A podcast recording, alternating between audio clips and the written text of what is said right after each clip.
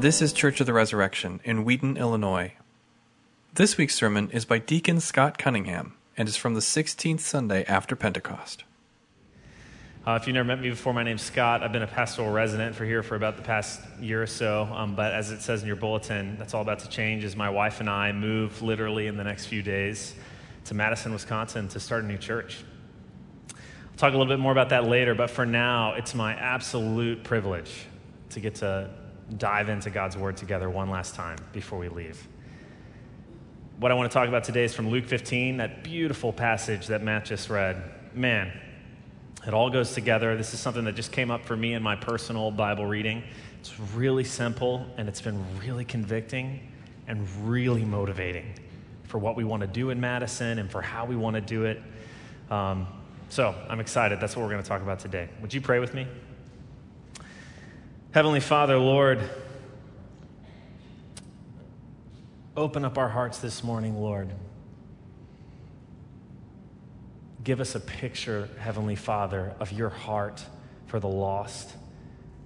Give us a picture of how radical you are, of how audacious your love is, Lord. And invite us in by the Holy Spirit to share your heart. We pray all this in your name. Amen.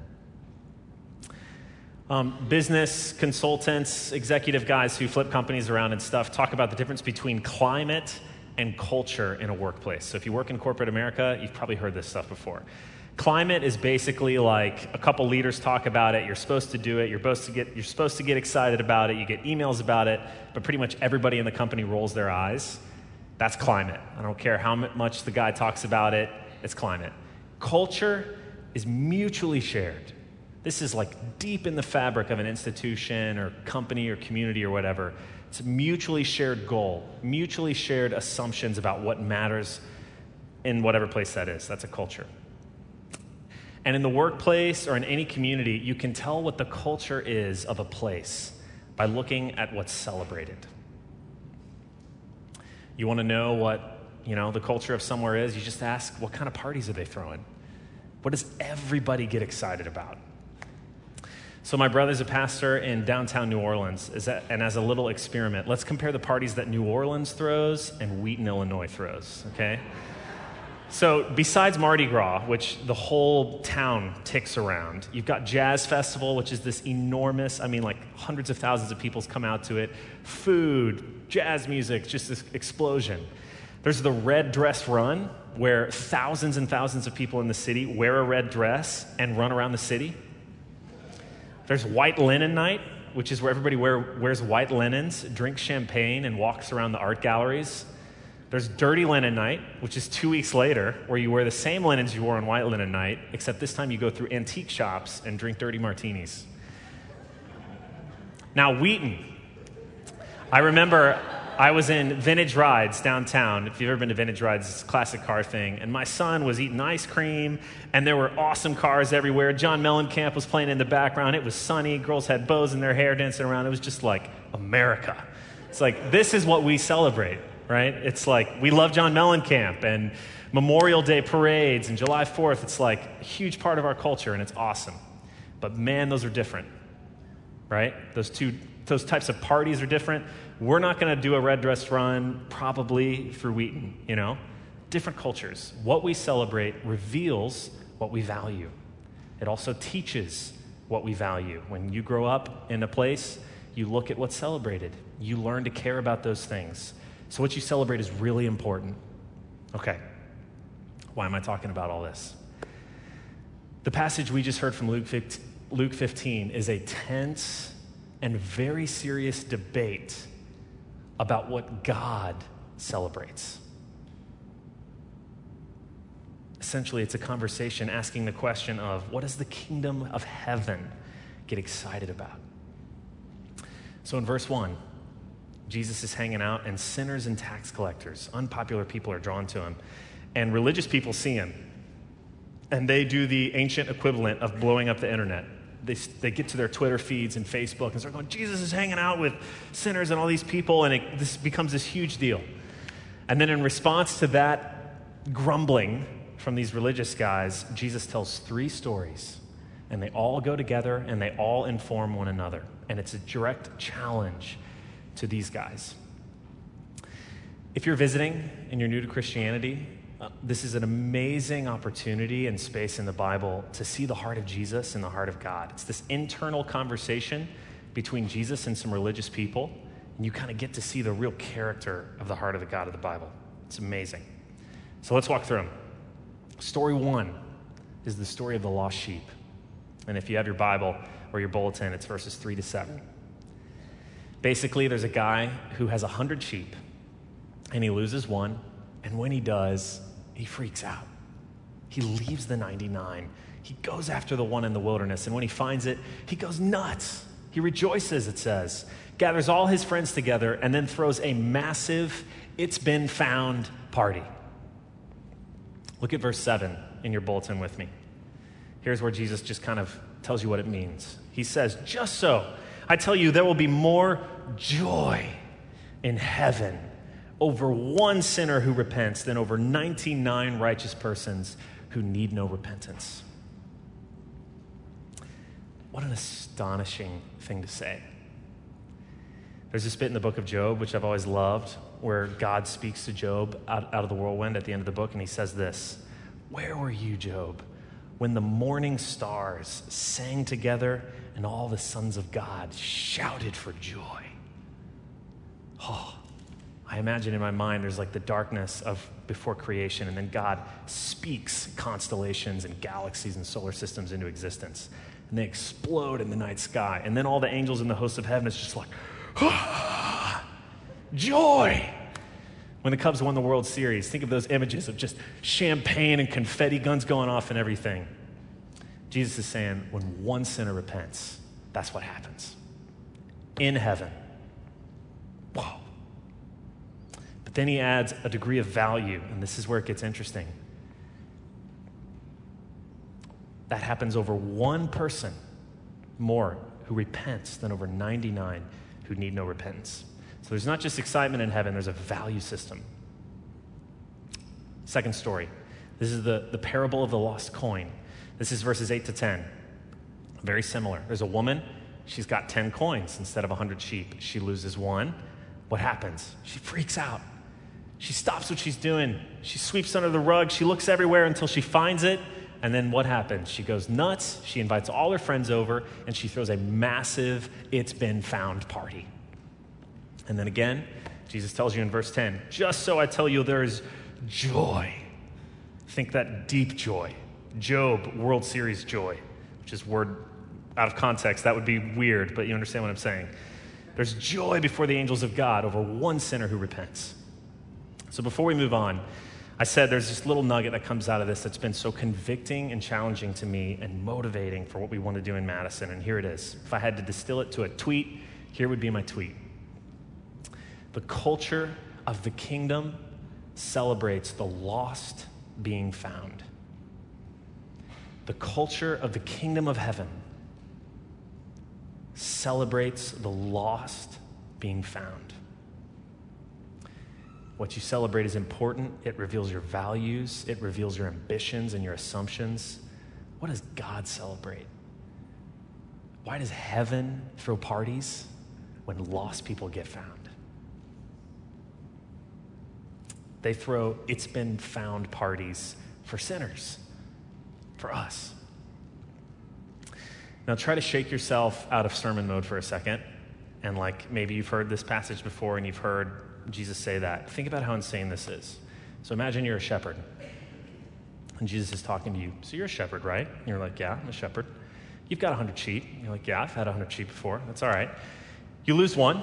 And you're like, yeah, I've, I've lost one, she- uh, one sheep before. It's not a big deal. What do you do? You leave the 99. You go after the one, right? And you're like, no. That's not what I do.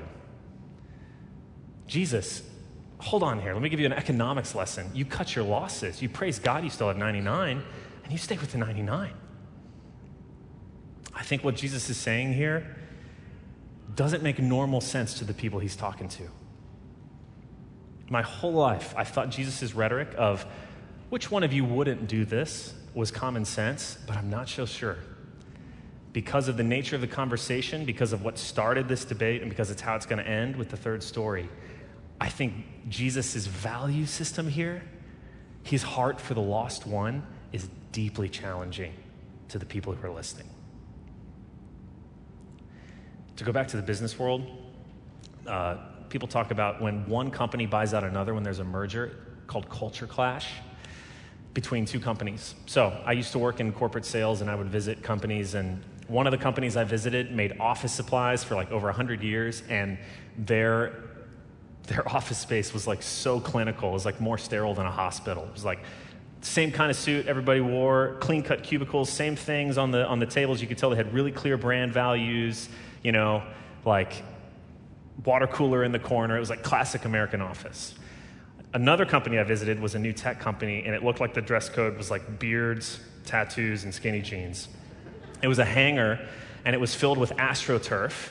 So there were no desks, like 200 employees. Seats are hanging, there's like balls for people to sit on. They had a half pipe for skateboards inside the office and an open bar, okay? Now imagine both very successful companies. Imagine if one of those bought out the other company. That would be culture clash. You can imagine tons of opportunities of people saying things like, well, we do things this way, or we celebrate this. What Jesus is saying here is crazy talk to these people. It's clashing deeply with a value system in their fabric. The Pharisees and scribes got excited about different stuff.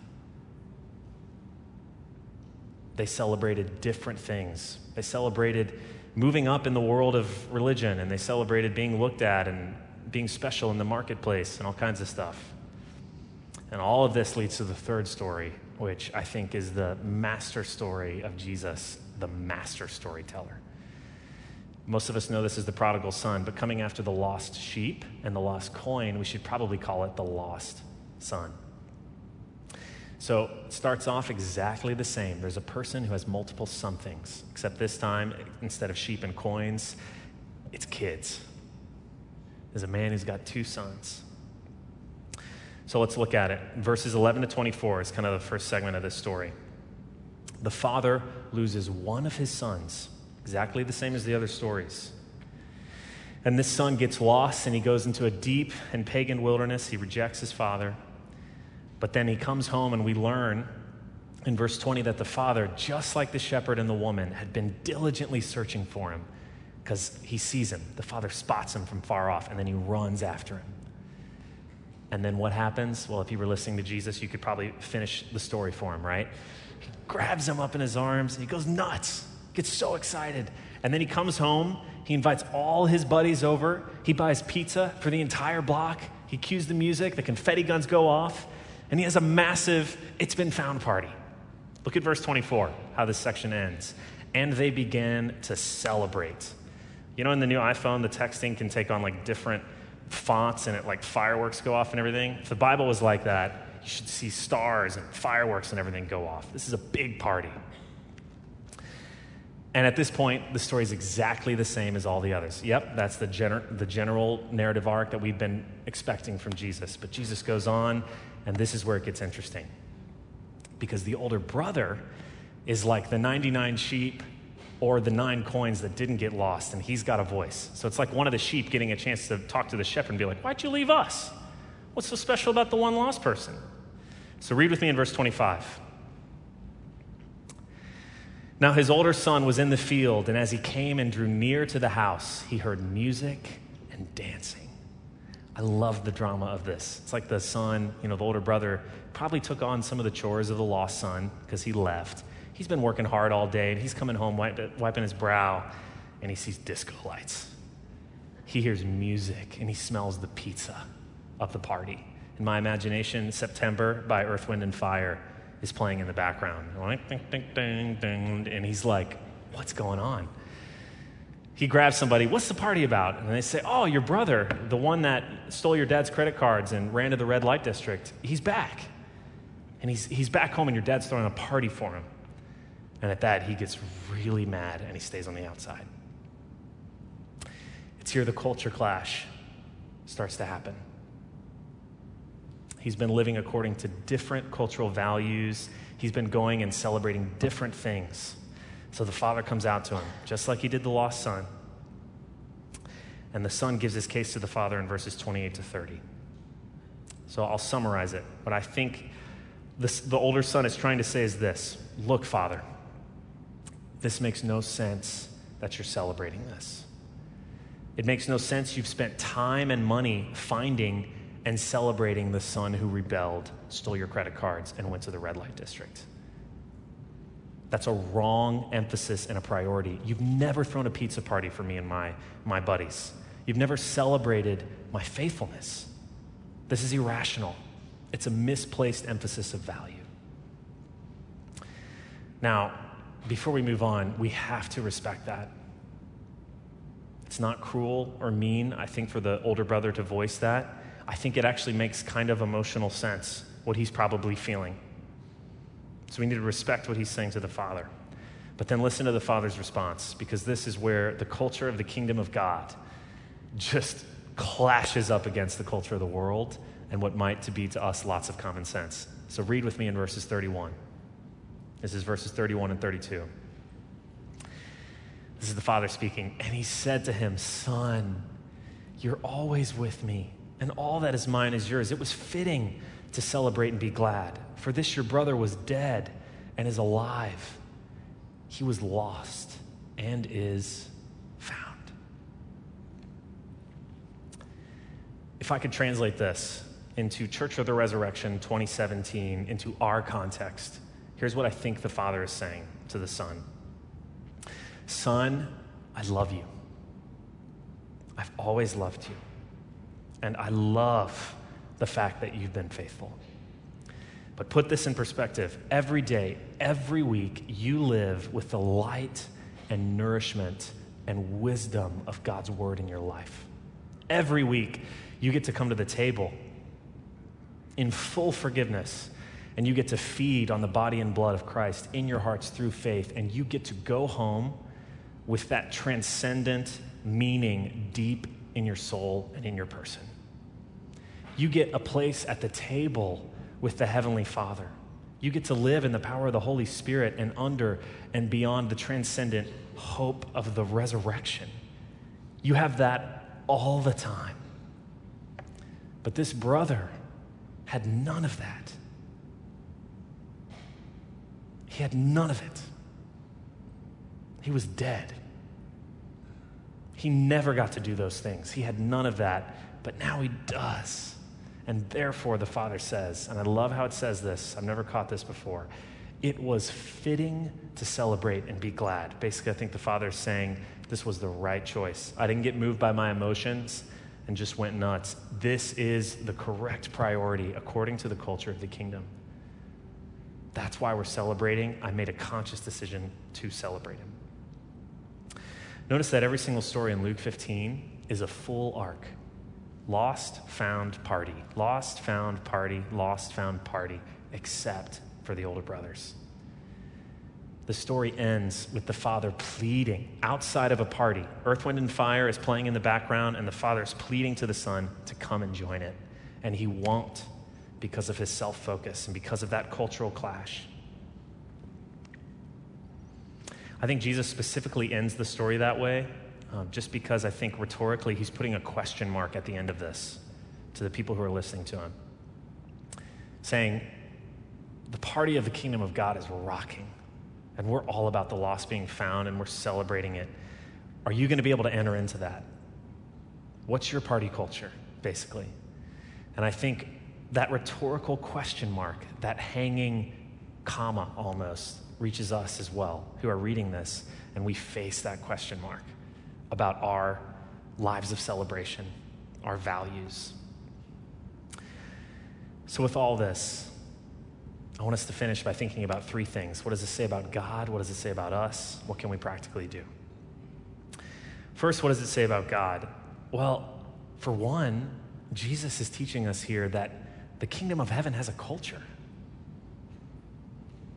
God and all the hosts of heaven get excited about things more than other things. that they have a heart and a passion and a joy. They throw parties, for goodness sakes. And they get most excited, and Jesus hyperbolic, but I think very powerful ratio of 1 to 99 over when a lost person comes home. It's the driving heartbeat of God. So think about the Bible. The Bible teaches us that all of us once got lost. We've all been disconnected from the Father, from things we've done, things that have happened to us. But the Father so loved the world that he sent his only Son basically to come and find us. Amen? To come find us in all the red light districts of our own hearts and get us because he was broken up about us.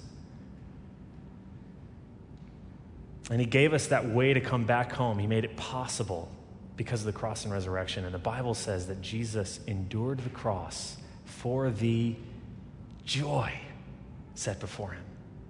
For the joy. What kind of joy? Well, according to Jesus, it at least partially has to be the joy of knowing that the lost were going to come home because of the cross. Jesus is driven by this party. He wants to have this celebration. That is the story of the Bible. The culture of the kingdom celebrates the lost being found. God Himself is driven by that. Man, that's beautiful. The gospel, God's heart, it's hard to forget. Or, sorry, it's easy to forget, but God is so driven and motivated by that. What crazy, reckless love. Man, if that's what it reveals about God, what does it reveal about us? Well, remember, Jesus intentionally ends this with kind of that question mark. It kind of ends with a hanging challenge. So I think if we just want to be faithful with this text, we have to ask ourselves that question. So I just want to ask two questions. There's not a right or wrong answer. I've been grappling with these, but I think Jesus is demanding we ask it. Number one, first question Do you personally share this emphasis of celebration. On a ratio of 99 to 1, what do you get excited about? What do you want to see happen? And number two, do we as a church, not as a climate where people maybe talk about it every now and then, but do we all unify deep in our fabric around this heart to see the lost be found, to want to throw those kind of parties? I'm not here to say it is or it isn't. But if we want to engage this text, like I said, we at least have to ask because, brothers and sisters, whatever our culture is or was, like another company, we were bought out by the kingdom of God. The Bible says Jesus purchased us with his blood. So, whatever our culture is or was, we submit to kingdom culture. We enter into it, we let it become our own. Resurrection is such a church of celebration. I don't know if I've ever been to another church that is like this one in terms of party throwers. Man, we love a good party. And if you think about it, after Easter Vigil and after Holy Week, when we have that celebration and hear stories of transformation, when you hear somebody get up and say, I was lost and now I'm found, which is all of us. So we all have that story. Don't you want more of that? Have you ever seen somebody come home. Somebody who's never had anything that you're experiencing right now in this service gets the taste of the Holy Spirit. It's amazing. Don't you want more? Championships breed championships, just like sports people say. It's why the Patriots keep on winning the Super Bowls, because they won the Super Bowl last year. It's just going to happen again. Don't you want to have that party just over and over and over and over again? Jesus is not saying it's not right to celebrate other stuff. We totally should. But what he's challenging in the people here is a priority and an order of what they put emphasis on. And he could not be any clearer than he is, I think, on what the kingdom emphasizes. Now, when we share that heart, this leads to the last thing, leads down to practical decisions. And the obvious, practical application of all of this is that all of you should quit your jobs, sell your house, and move to Madison and be a part of the church plant. So I'm glad you're just tracking with me and you're there in your mind. Just kidding. Not really, though. Personally, though, as an application, uh, I think one of the really simple things for Jesus is what started all this in the first place who he spent time with. The whole debate practically came down to Jesus hung out with tax collectors and sinners. Because why? Because he celebrates the lost being found. It's that simple. People disagreed with that. They were like, why do you invite these people to dinner? So, for us, practically speaking, it can be as simple as if you have a heart for the lost, invite them over to dinner. What if you had one night each week and each month that you just left open and said, This night, we're always going to have somebody far from God over to our home? And if you're like, I don't know if I know that many people, pray. If God cares about the lost half as much as Jesus is saying he does here, he will probably love to answer that prayer. And finally, application as a church, just for what this looks like for us. This is where I actually do get shameless. It's the same exact concept as hanging out with a, a person far away from God as a church is planting a church. Okay, so hear me out. Church of Resurrection has such a wonderful sphere of influence in Wheaton and in West Chicago, Western Chicago. But how many thousands, how many millions of people don't have access to what you guys have access to here? In Illinois and in the whole Midwest. I mean, think about that for a second. That should, biblically and from the point of the Holy Spirit, cause you to lose sleep. The woman stopped everything she was doing and she spent her time and her resources on finding that one coin. The shepherd left the 99 to go find the one. So when we get broken up and brokenhearted for people who are far from God out there, who we want to see come home, what can we do? Just hope our podcast gets popular so people in Minnesota or Wisconsin and Iowa can hear it? Statistically, biblically, historically, the best thing we can do as a church is to plant a new church in their community.